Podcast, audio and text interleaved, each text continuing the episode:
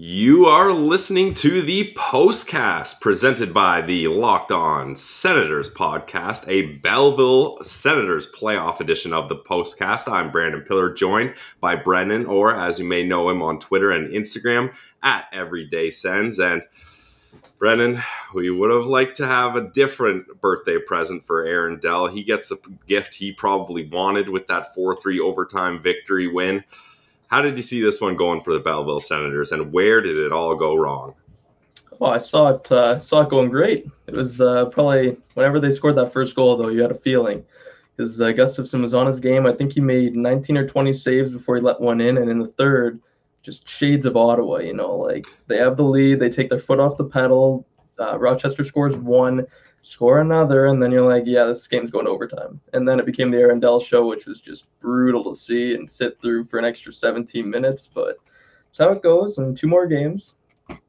Yeah, and we were discussing before we got on that uh, that's the struggle of a best of three series. Is I usually don't think game one in a best of seven series has that much weight, but in a best of three series, there's just so much value on winning that first game, especially if you're Rochester, because you got to go on the road once, if not twice, after this. So getting that win at home was massive for them. But this was a tough one for Belleville to drop because they were dominating Aaron Dell early on, and there were some nice goals. Like um, Reinhardt opens the scoring with a great shot, great feed from Egor Sokolov there. And well, actually, I guess we should rewind it a little bit because this game started off with a massive physical play. And uh, you actually had a great clip on Twitter, and that was the only way you could watch it because they didn't show the replay of mm-hmm. Logan Shaw absolutely destroying that uh, American player. But we hope he's okay because that looked rough when he was trying to get off the ice. He looked a little wobbly, so definitely a tough play there.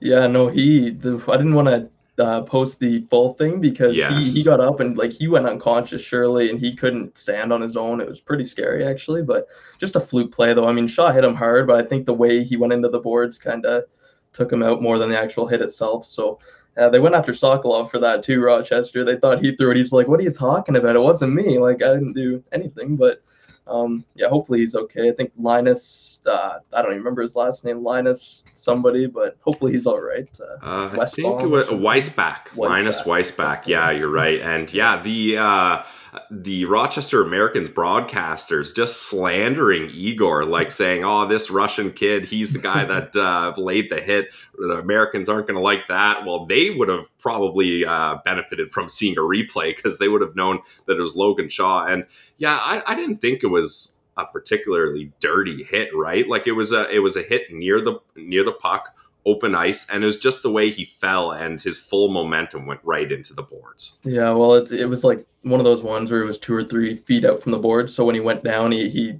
like kind of caught air and then hit it harder. Yeah, um, those are always dangerous, but nothing malicious. I mean, it was a clean play. It's there's no one to really blame for it. So exactly, there was no penalty on the play, nope. so that kind of that kind of goes to show that it was a clean play. And it's not like the Americans like right after the, the next face off like sought revenge, right, and tried yeah. to fight anyone. So I think at least that was one good thing is it didn't start off with a dirty play like uh, maybe the Toronto Maple Kyle Leafs Clifford. would, but that's uh, that's a story for another time, that's for sure. So Belleville goes up one nothing with uh, with that nice play and a great shot by Cole Reinhardt, and then it was a guy who you don't really expect to score a lot of goals, but when you have that much time and space, Brennan, even Dillon Heatherington, a more defensive defenseman, is going to put that one away, eh?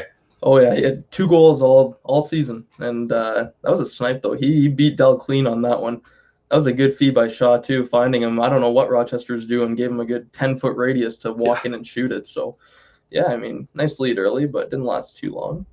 Yeah, and uh, that was to make it two nothing. And uh, we talked about it on the podcast today. Actually, Ross mentioned it. Uh, Rourke Chartier getting in the mix here, and he's a guy that brings nice support to some of these younger prospects in Belleville. And he had one hell of a goal in front of the net, and he played it perfectly because he stops it, corrals it, and then stretches right around Aaron Dell to get that goal. What'd you see on that play?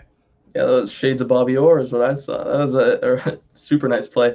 He was good though. He was good all season. He was out for six weeks with a, I think it was a hand injury or some sort of injury, but uh, he was a big boost to their lineup. Uh, they got a few more guys waiting now too, so it could be a could be a little bit of a different lineup next game that you see. Lodin was severely missed. I think I think this game would have been over in overtime if he was in, but uh, you know, Chartier was good though. He was one of my standouts for sure yeah, I, I, thought he had a, a, great game, and it was nice to get him back in uh, in the lineup. And you're getting some love from uh, Shady here, if I'm pronouncing that right. And yes, Everyday Sens does have the clips, and give him a follow right now on Twitter and Instagram if you're not already, because especially Belleville, not everyone has the AHL playoff package, myself included. I didn't realize mm. that you had to double up on the subscription there. So he's doing the Lord's work, uh, clipping Belleville Sens games for us here. So thank you very much yeah, for that. I appreciate Brennan. that. And so we all thought it was looking good here. Three nothing Belleville lead, and the Americans like they had a really good second period. It, it, might not have seemed that way from the the score, but they outshot Belleville fourteen to eight, and Belleville wasn't getting a lot of options when, or opportunities. When they did get opportunities, they were able to cash on them early in the game, but that first goal by uh, Rusek, I, I kind of forget the play. It was on like more of a breakout play, right? The first American goal. Yeah, that was the one where he kind of got in a breakaway, didn't he? Uh, I think Shaw might have been a step behind the play, and JBD kind of went a little aggressive into the corner, so yep. left the slot open. Not much Gustavsson could do there. I don't want to blame Gustavsson for the game at all. He made so many good saves. Like you, you can't take your foot off the pedal. So, but yeah, that wasn't on him. Yeah, I didn't think that first goal was his fault either. And he he had a nice glove save on Peterka. It was a really quick chance for him. And what I thought Gustavsson did really well in this game is even when there was a big save to be made and there was a rebound, he didn't put the rebound in juicy areas, or if he did, the defensemen were right there to clear it out of there. So I thought, at least from a rebound control, it wasn't that bad of a game for Gustavsson. But the second goal, I think, I mean, it was kind of a bang bang play, so I, am not too upset with Gustavsson, but I didn't love his positioning, and he kind of reacts a little early on that one. That's the Jimmy Schuldt goal that makes it three to two, and you might want to get that one back. But I mean, you take a look at the assists, Casey Fitzgerald and Peyton mm-hmm. Krebs, like those are two guys that had a, a cup of coffee in the NHL this year, and they made their impact known in this game. Yeah, the uh, that was the one those are the ones that get blamed on the goalie a lot of time in the NHL too. Ottawa took a lot of flack for that this year, Murray and Forsberg, but it's tough because like that's like the prime scoring upper, uh, uh, area of the ice, right? Right yeah. in the slot there, like one timer. That's the best chance you're going to get aside from a breakaway. So it's like he probably should have had it, but those do go on more than most opportunities would. So it's it's tough. Again, you can't really give up that shot. That's something Ottawa suffered all season too, the slot shots. So, eh, 50-50 on Gustavsson there on that one. Yeah, exactly. I would say that's fair. And the, the, real problem with that goal is that woke the building up. Like that was a packed barn, and I think the the Rochester American broadcasters were saying that it was like six thousand people in there. So for an AHL barn, that's pretty damn good. And they got rowdy. Although they did uh, they did boo the refs on one of the most obvious offsides I think I've ever seen, and that was kind of funny. Like. Eh, maybe check the replay on that one, all 6,000 of you, but that's all right. You miss one here or there. You respect the passion and the noise, that's for sure. But it was those momentum goals. And well, three minutes later, maybe not a classic momentum goal, as we like to say on the Locked On Senators podcast. We usually keep it to two minutes within goals and uh, right off the period. But once they got that third goal, Casey Fitzgerald, that's when the building just absolutely erupted, and Rochester really felt like they had a chance to not only hold this game into a tie for overtime, but to take over in this game. And that's just another play where it's Peyton Krebs having really great hockey IQ and finding Casey Fitzgerald there for a good shot, eh? Yeah, no, that I'll blame Gustavsson more on that one than I did on the other two, just okay. because it was it was kind of like it wasn't a great shooting angle. I mean, he made a nice move around the defenseman, but he wasn't super close. Probably one he could have had. I didn't look at it super closely either, so maybe I'm wrong. But um, I mean, at that point, it just felt like they were going to tie it. They had all the momentum. Yeah. Again, I was saying to you before um, when we were talking that I don't like how game one is in Rochester because yeah. they said it was for travel. But game one's, a, especially in a three game series, like you're setting the tone. So that's a tough game to play on the road in a packed building like that, and the crowd definitely influenced it. So not a fan of that for the higher seats having to go on the road, but. Um, I'm just trying to see how, like, how far is Belleville from Rochester? It can't be that far. That you're talking about travel is yeah. an issue in the playoffs. Like, no, I mean I think it should be game one and three in Belleville. And hours? Come on, take a bus. Come on. Yeah, it's a four-hour bus ride, and uh, I mean, if they took a boat, it'd be a lot faster. But I don't know if they have boat services to go across Lake yeah, Ontario. Totally. But uh, yeah, it's it's the playoffs, and they got home advantage, and now they're on the ropes. And sure, you get two in a row, and that's nice, and you get the eliminating game at home, but like we've talked about a couple times already, losing game one in a best of three is is tough, especially in in overtime. And so now I guess we can get to the the point of the game where they do get to overtime and there's only three minutes left here. Or uh, let's let's let's back it up because I thought Belleville had a flurry of incredible chances. And there was one even at the start of the OT period where it wasn't Aaron Dell that dove over to make the save, but it was his defenseman how great was Belleville's uh, ozone pressure to get this uh, overtime period started? Oh, it was ridiculous. I mean, almost the entire overtime period. Like, like they yeah. were all over them. I mean, I couldn't even keep up with posting the clips because every two minutes they were getting a chance with a wide open net. Egosino too. I think he either delegated or he hit the post, but I don't know how he didn't score that one. Reinhardt had another good chance. Sokolov there came. Uh, he came barreling in towards the net, and the defenseman just thought he was going to label him, so he just gave up the puck, and Sokolov gives it to Reinhardt, and Reinhardt can't bury it.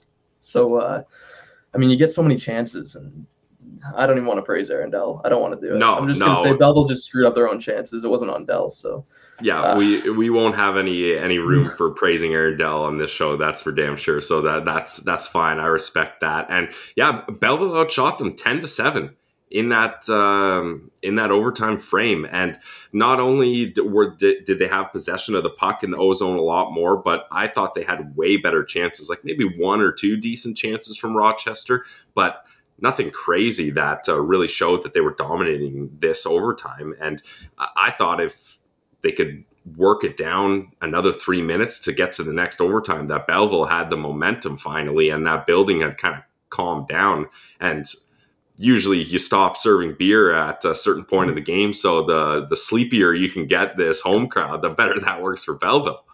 Oh yeah, but um, uh, what was I gonna say there? There was something else. Um, oh, I was remembering the uh, the game from last night. Did you watch that one, the Pittsburgh New York one? I didn't stay up the, the whole uh, the whole one. I'll be honest. I made it to the end of the first overtime, and then uh, it's past my bedtime. Yeah, no. Well, the longer it went on, it just felt like like the chances are gonna start to to become less, and it's just gonna be these perimeter shots, and whoever yep. gets a lucky bounce or a deflection first. I was just thinking that at like the four minute mark in this game, was like, man, whoever gets a tip in front or something, and there there goes Rochester firing one through, little tip, and and in. It's like, oh my god, so similar to the one last night. Yep, and and that's how you know it's going to go in overtime, right? Because you start getting tired, especially like you reference when you get to third overtime. Like it's it's a bunch of like absolutely gassed guys out there that are like pushing their bodies to the limits, and mentally you get fatigued as well, and that's when you make mistakes and stuff. And the the Rochester American defenseman that shot that I think it was Tevs, yeah, Tevs he almost made a mental error bringing the puck out of the zone with his own toe drag there. I don't know if you got a chance to take another look at that play, Brennan, but I went back and looked at the live play and tried to pause it. And if they would have looked at it on a replay and zoomed in with a tighter camera angle, I'm sure it would have been centimeters away from being offside. That was so damn close when he pulls it back right before mm. he shoots it off the point.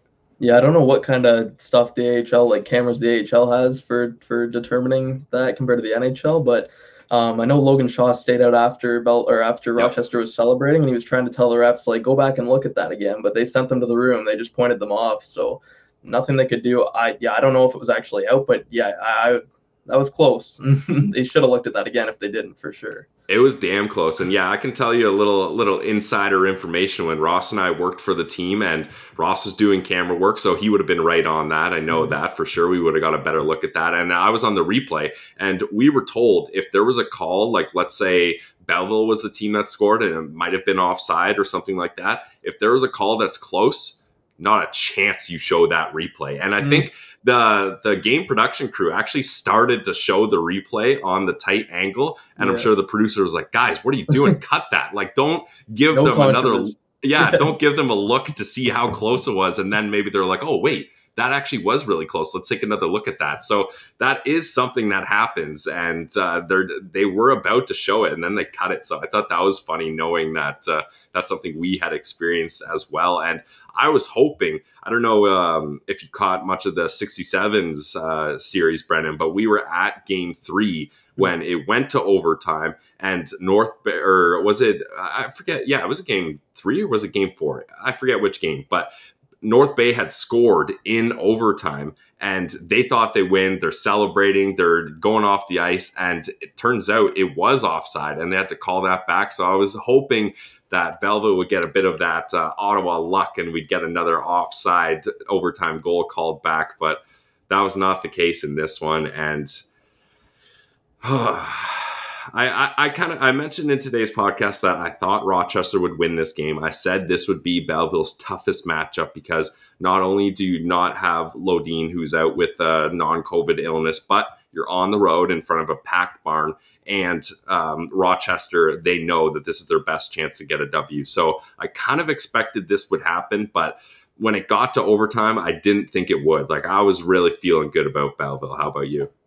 Yeah, so was I. I mean, they didn't have momentum at the end of the third, but you get that break to reset. Exactly. And yep. even though, like, I would kind of have been expecting a loss too, just because it's a hard situation, which it shouldn't be because you were the higher seed. But anyways, past that. Yeah. um, um, like, I don't know. As as much as you were thinking they would lose, like not by going up three nothing and then choking. That's the tough part. Is like you just that's a oh, it's a big big thing to happen because now like Rochester's confident. They're feeling it now going into the next two games. They know they can take you. Like uh, that's a that's a huge lead to choke. So uh, we're gonna have to see here, but. Yeah, and uh, looking forward to next game, Sugar Ray Emery. He's always uh, in the postcast. We appreciate the engagement, that's for sure. He asked a great, great question. What lineup changes would you boys make for game two? Greig in, who's out? So uh, I'll turn it over to you, Brennan. What uh, what do you have to say to Sugar Ray Emery's question here? Yeah, it's tough. Just looking at their lineup tonight, um, like you, I do want Greig to play. I know there's some like, oh, maybe Boucher or Latimer shouldn't play. Uh, I do want Greig to play at the very least because he he was good in Belleville when he played, and he's ready to go. You know that. So, who would I take out? That's tough because they do have a lot of regulars in. Like You'd think he'd probably replace one of Wedman, Bishop, or Sabourin, but yep. at the same time, those are the three guys that are like Troy Mann references them as, or Troy Mann, Troy Mann, Troy Mann references them as the identity you line. got the right so, man there. yeah, so I don't think they would take any of them out because I mean, like he's talked about that line a lot. Um, after tonight, I'd probably take Wedman out and replace him with Greig, just because okay. uh, if you look at it too, Wedman was a minus three tonight as well. He had kind of a tough one and wasn't overly productive, so I'd be okay with replacing him. I don't know if they will. Like, I, Troy Mann didn't seem too into the idea from what I've heard, so we'll see. But that's probably what I would do. Yeah.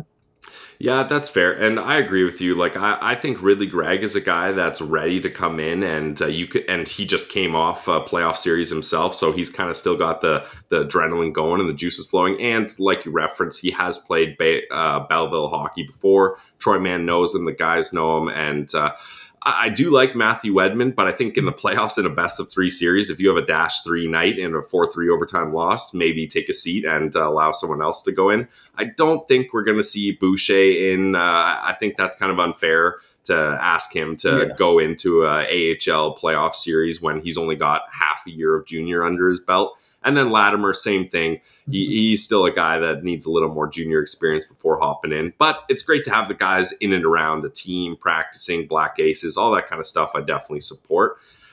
I think yeah, I, I, would probably take Wedman out as well and, and put Greig in there. One uh, interesting note, though, is how about no Zach Senyshyn? Just mm. as far as I know, that's just a healthy scratch, right?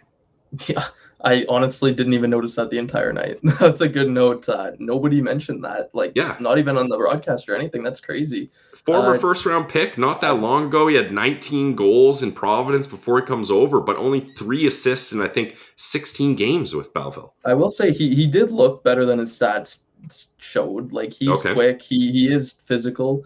Um, I, if he's just a healthy scratch, that's shocking to me. I don't actually. think he has an injury unless he got injured in his couple games up in the NHL. But uh, I mean, he, he only played like so, six yeah. minutes, so I don't yeah, think he, he got injured. In Belleville after that, so yeah, he must just be out. Yeah, I don't know. Maybe he's not your ideal playoff performer. You want I, I think Troy Mann is is the kind of guy, and that's why I hesitate to think that Boucher or Latimer would come in. That he recognizes if it's working or not, and he has enough depth. Like this is a finally a Belleville team up front where they've got great depth, especially when you get reinforcements from the NHL like Casty, Kelly, guys like that. That if it's not clicking, like he, he went cold, like only three assists in 16 games when he was mm-hmm. lighting it up with the Bruins. It just wasn't clicking. So I think Troy Mann just uh, had the sense to say, hey, maybe we'll get you in later, but it's not working for you right now. And uh, that's that's tough if you're Zach Senyshyn, especially Ottawa guy. He probably really mm-hmm. wants to show that he can stick around at this franchise and hopefully uh, scratch and claw his way to a roster spot at, at some point and uh, get some more playing time with the Senators than just the two games he did get.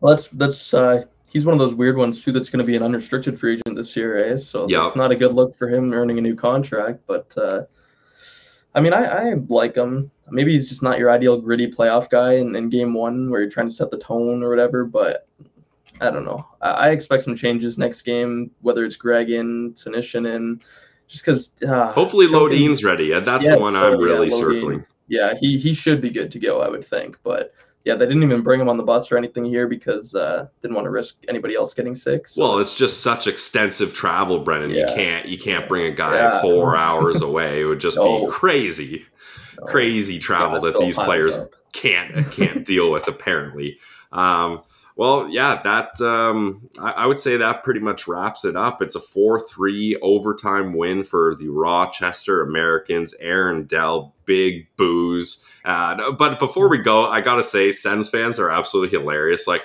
imagine being the Rochester American social media guy. Like, ah, oh, Aaron Dell's birthday. Happy birthday, Aaron Dell. This would be a fun little tweet. It's just like a million like FUs. Yeah. This guy sucks. It's just like holy Right. I didn't know if there was a line there that we were gonna draw on his birthday to like be hating. No, nobody cared about that. It was just, there was no line. Yeah.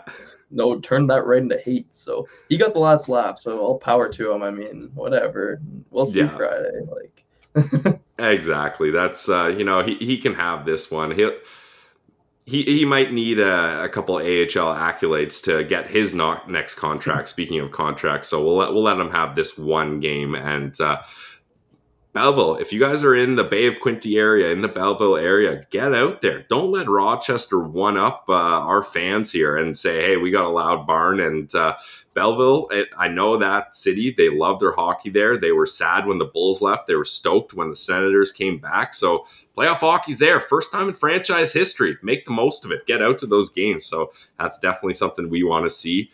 So the Belleville Senators unfortunately drop game one of the play in series against the Rochester Americans 4 3 in overtime. They were so close, squandering a 3 0 lead.